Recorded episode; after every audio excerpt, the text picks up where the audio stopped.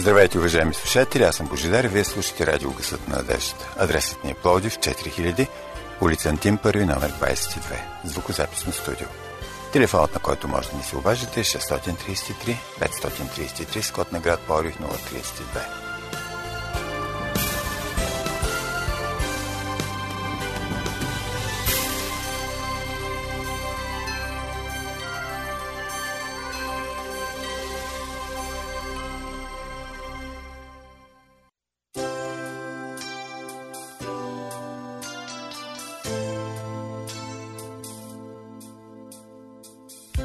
Тръгнали сме на някъде.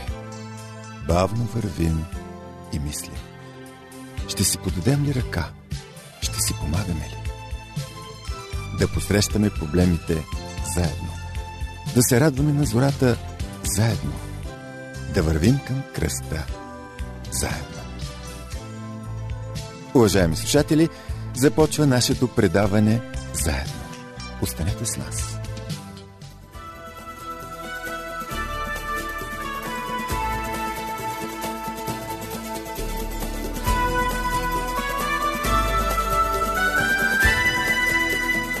Днес предаването заедно ще ви представим темата да следваме точно компаса.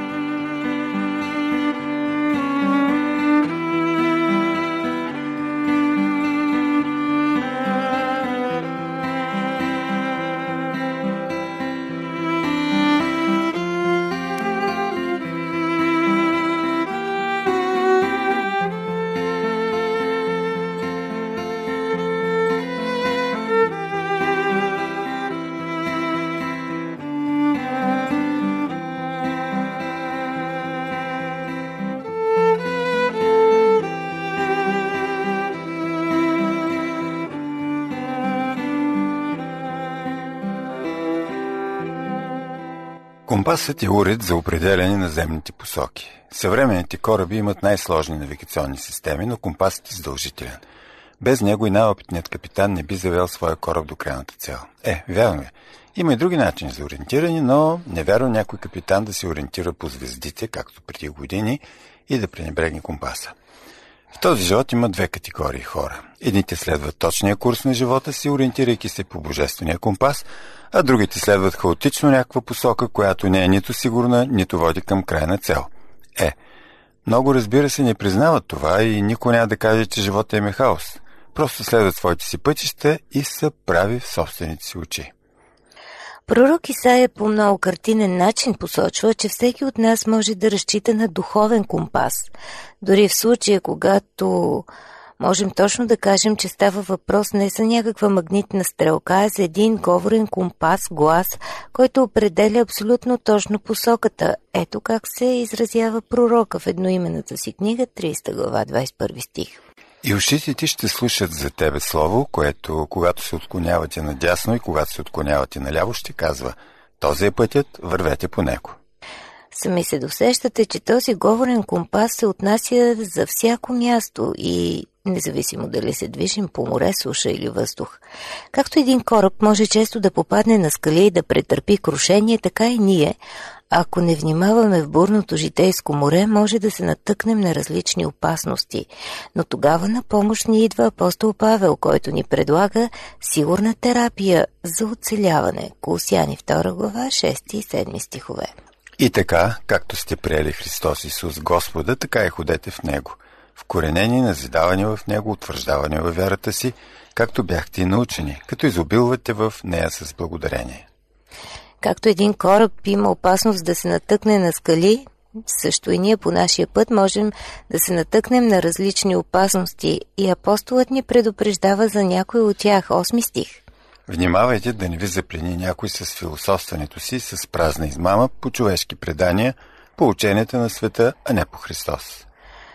Скъпи приятели, ние нямаме за цел да ви агитираме и да ви казваме кои са фалшивите пътища или пък да ви натрапваме своето виждане. Всеки от вас е свободен и като такъв може сам да избере в какво да вярва или да не вярва. Иска ни се обаче да се спрем на някои библейски стихове за това, което Господ не одобрява, а оттам нататък преценете сами. Още първата Божия заповед ни призовава да нямаме други богове, а втората ни прикамва да не си правим комири. Просто ясно, но не съвсем. Иначе нямаше да има толкова много различни тълкования, толкова много противоречиви мнения, всяко от което претендира да е правилното. Но да се върнем към стиха, който цитирахме. Внимавайте да не ви заплени някой. При по-задълбочено изследване по темата, вероятно ще стигнем до някои изводи. Апостолът отправя това напомняне към вярващи християни, към такива, които претендират, че познават основоположника на християнството, самият Христос. Въпреки това предупреждението е като червена лампичка, която ни подсказва, че има опасност. Тук не става въпрос някой да ни накарат да разсъждаваме, че може да сме се объркали в християнството. Този, който иска да ни обори и провали в християнско отношение, няма да използва някакви груби, недоказани обвинения, макар че това се случва, но вижте каква дума използва апостола. Внимавайте да не ви заплени някой. Когато един човек е запленен от нещо, какво се случва? Когато това нещо му е представено в красив и привлекателен вид. Съгласете се, че един младеж не може да бъде запленен, примерно, от някой момиче, което в неговите очи е грозно, с груби обноски, невъзпитано.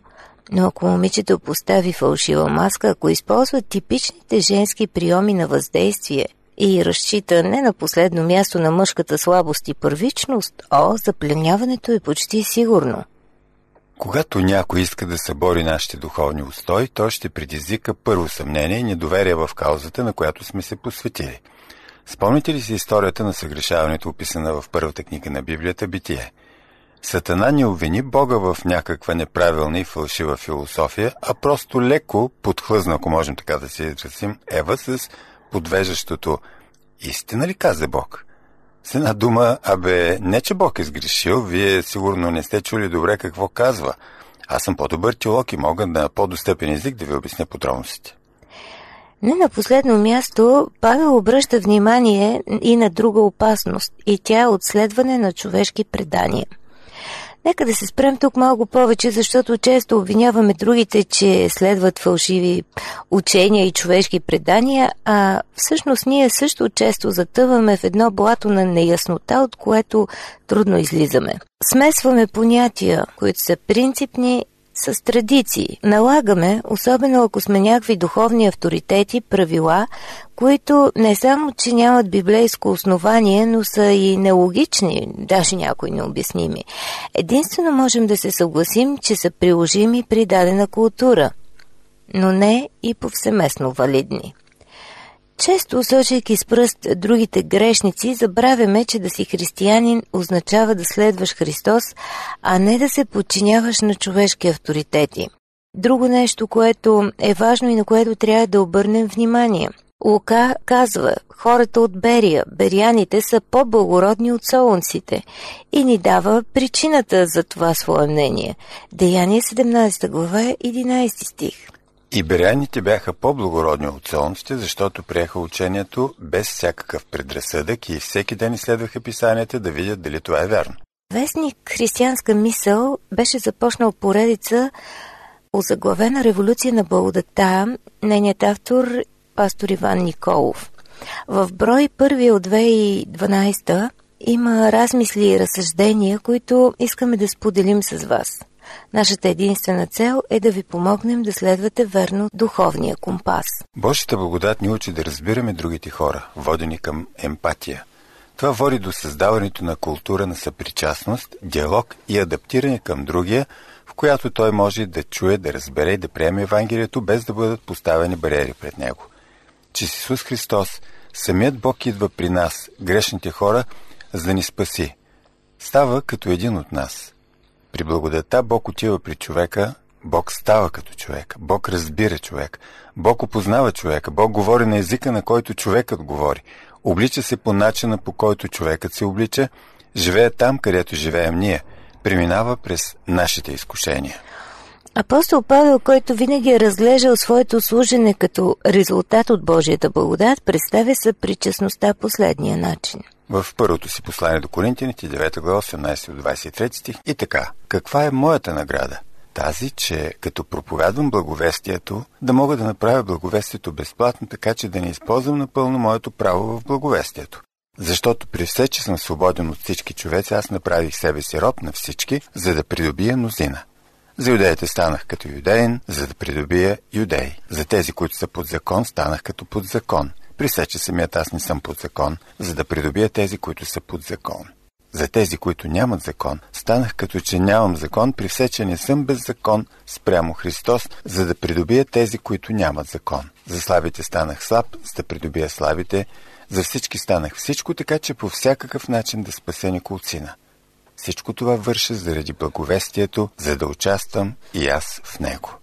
Коринт оживен пристанищен и търговски град, чието економическо състояние е било много добро, а жителите му са били силно материално и светски ориентирани. В такава среда е процъфтявала всякакъв вид спекула, дори религиозна, и е възможно Павел да е бил обвиняван или пък подозиран от някой, че е поредният религиозен учител, който иска да печели пари. За да премахне всякаква бариера, той е работил своя занаят, изработвал е шатри в продължение на две години и от това се е издържал. Свободното си време е проповядвал и развивал местната църква. Всъщност, скъпи приятели, да изграждаме култура на благодат означава да разбираме другите, да проявяваме съпричастност, а това от своя страна означава, също като Павел, да направим всичко по силите си, за да премахнем бариерите между нас и другите. Това прави културата на благодата. За разлика от нея, в културата, където законничеството е голямата мода, се издигат бариери и спасението се прави недостъпно за хората извън религиозната общност. Така постъпват фарисеите, на които Исус казва следните думи, записани от Матей, 23 глава, 4 стих. Защото овързват тежки непоносими бремена и ги налагат върху плещите на хората, а самите те не искат даже с пръст да ги побутнат. Той му прави даже едно тежко обвинение. Четем в 13 стих на същата глава. Но горко на вас, книжници и фарисеи, лицемери, защото затваряте небесното царство пред хората, понеже самите вие не влизате, нито оставяте желаящите да влязат. Опасността е, че вместо да събаряме бариерите, ние може да издигаме такива и да пречим на хората да влязат в Божието царство.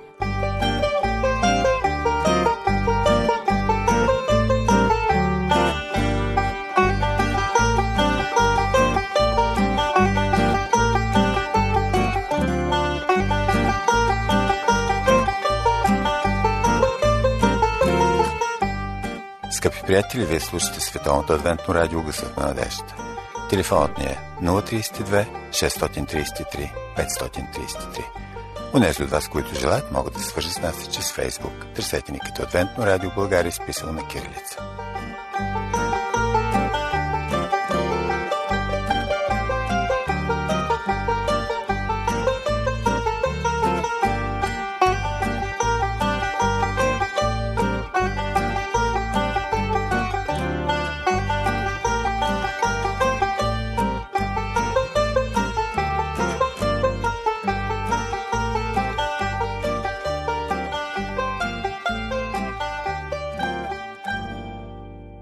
Са най-често пречките, които църквите издигат? Преди малко ви цитирахме един материал от пастор Иван Николов, но сега той споделя нещо, което искам пък аз с вас да споделя от негово име.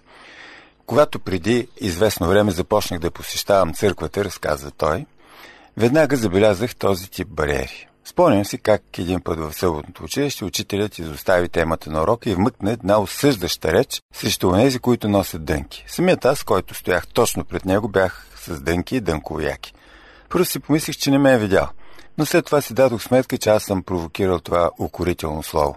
Темата явно беше много актуална за тази църква, защото целият разговор отиде в посока за греховното облекло. Една възрастна жена попита разпалено. Ами тези, които идват на църква с поли панталони, какво да правим с тях, продължи тя. Отзад някой отговори. Някой трябва да стои на вратата и да не ги пуска да влизат. Е, този пример, Божо, наистина е показателен. А в културата на благодата се спазват Божиите принципи, но се премахват всички от тези измислени от хората стандарти, които издигат бариери.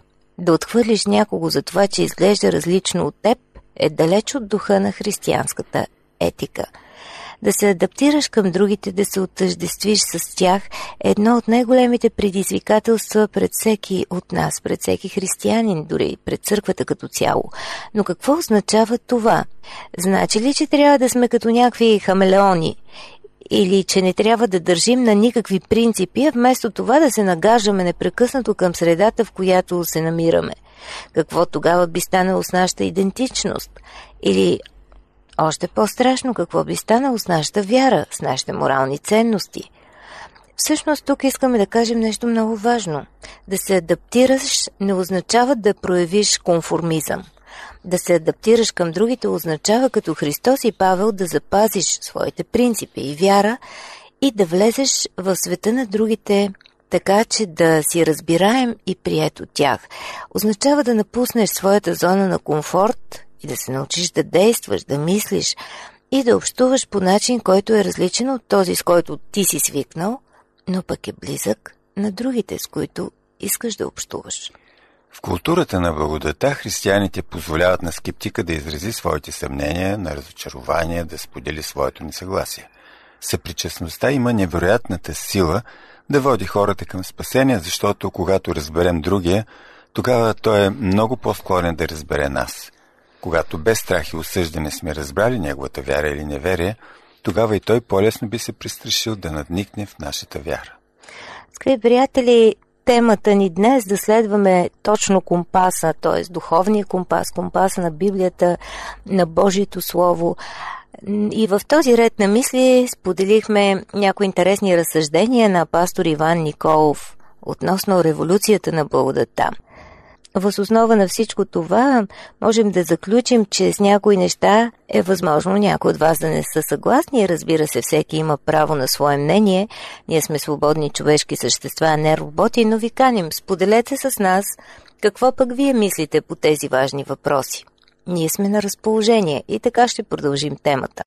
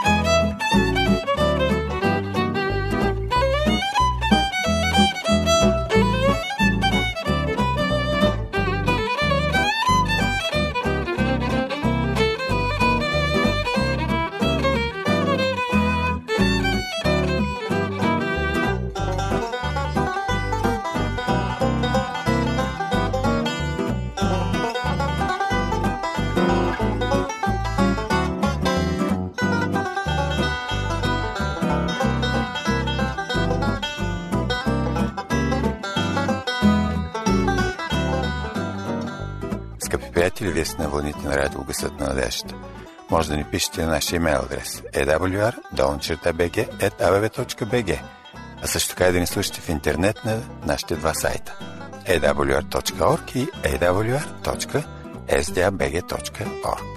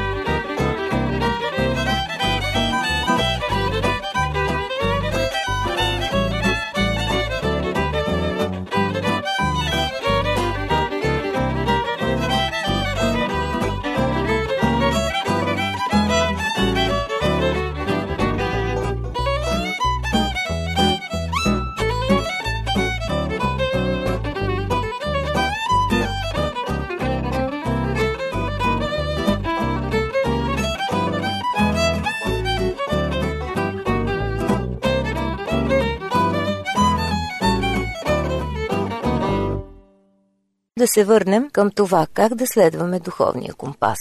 Ние имаме Христос в себе си. Това е нещо изключително уникално. А кой е в Христос? Бог се е открил. Библията ни казва, че всичко, което можем да знаем за Бог, ние го намираме в Христос. Христос е Божият син, да не забравяме това. Той има Божието ДНК, ако изобщо може да се говори за ДНК на Бог. Аз и ти нямаме Божието ДНК, но Христос го има. Христос е единородният Божий син. Ако, примерно, искаме нещо конкретно, да речем искаме да видим какво е Божието отношение към лъжата, към кражбата, нека да видим какво е Исусовото отношение към тези неща. Защо? Защото в него, казва апостол Павел, е цялата божествена пълнота. А ето и какво ни напомня апостол Петър във второто си послание, първа глава, четвърти стих. Чрез които се подариха скъпоценните ни твърде големи обещания, за да станете чрез тях участници в божественото естество, като сте избягали от произлязото от похота разложение в света. Ние казваме, че Христос е Бог в нас и имаме Христовата пълнота в нас. Библията ни уверява в това и ни казва, че сме храм на Бога. Всъщност, какво е ценното в Божия храм? Именно това, че Бог обитава там. За това е Божий храм. Святия Дух живее в нас. Това е обещанието на Библията и разбира се, то ни носи със себе си една невероятна надежда. Ние много често, скъпи приятели, търсим по-човешки да изясним нещата, мислим по-човешки и не осъзнаваме силата и потенциала, която Бог ни дава. Първо, Той ни казва, че ние сме участници в Божественото естество. Ние не сме сами. Не се опитваме по нашия си начин да можем да разрешим проблемите, защото ние имаме в себе си Бог, че е Святия Дух. Така че ние сме храм на Бога. И във всяка една трудност, всеки един грях, с който се борим – Уверявам ви, постоянно се борим с някой грях, че с нашите мисли, чрез нашите действия, чрез нашите уста, чрез нашето говорене. Ние имаме помощ чрез Исус Христос, който обитава вътре в нас, чрез Святия си Дух. Скъпи приятели, това е голямо утешение за всеки от нас. Сигурно и вие като мен, когато се появят проблеми, си казвате, ох, какво ще правя сега? Но Бог ни казва, успокойте се, вие сте участници в Божественото естество.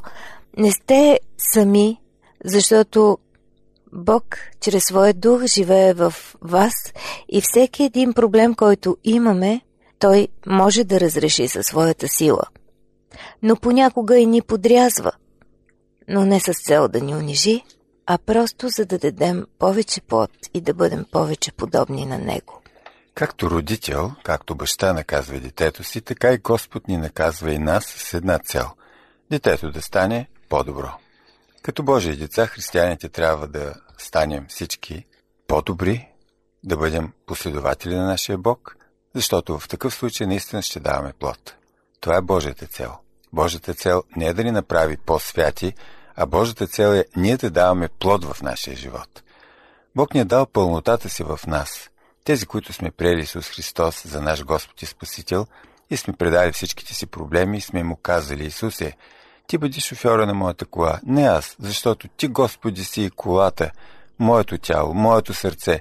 Ти си направил и тази земя, ти си направил мислите, ти си направил всичко, добре си го направил, но човекът, за съжаление, го изкривява. И момента, в който ние предадем всичко в Божиите ръце, тогава живота ни почва да се движи по вярната посока, защото Божественият компас е непогрешим.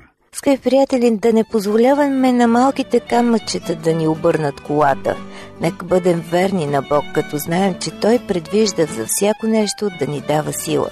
Ако му се предадем, ние никога няма да отпаднем от благодата му. Нека предадем живота си на Него и ще бъдем изпълнени с духовна енергия, ще живеем пълноценен живот в Христос. В такъв случай, защо ни е нужно да търсим себедоказване, да искаме някой да ни уверява колко сме добри, умни и красиви, какво сме направили? Всъщност ние имаме Бога, търсим Неговото одобрение, искаме да го следваме и да се изпълваме с Неговата пълнота.